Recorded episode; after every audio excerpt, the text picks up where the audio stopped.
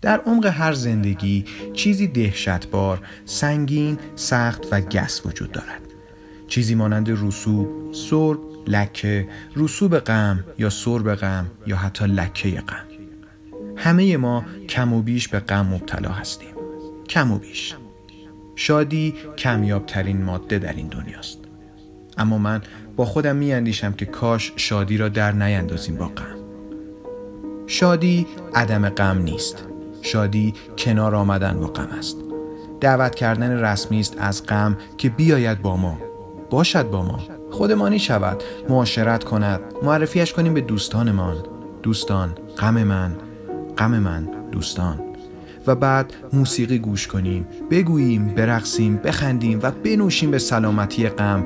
این وفادار همیشگی. بعد ببریمش به خانه. بیاید با ما خیره شود در آینه. بخندد و مسواک بزند. برود جایش را بیاندازد. آرام و نجیب شب به خیر بگوید. صبح که چشم باز می کنیم یادمان بیاید تنها نیستیم و لبخند بزنیم. چون غم و تنها غم است که ما را تنها نمی‌گذارد دیدی که مرا هیچ کسی یاد نکرد جز غم که هزار آفرین بر غم باد. مولانا می‌گوید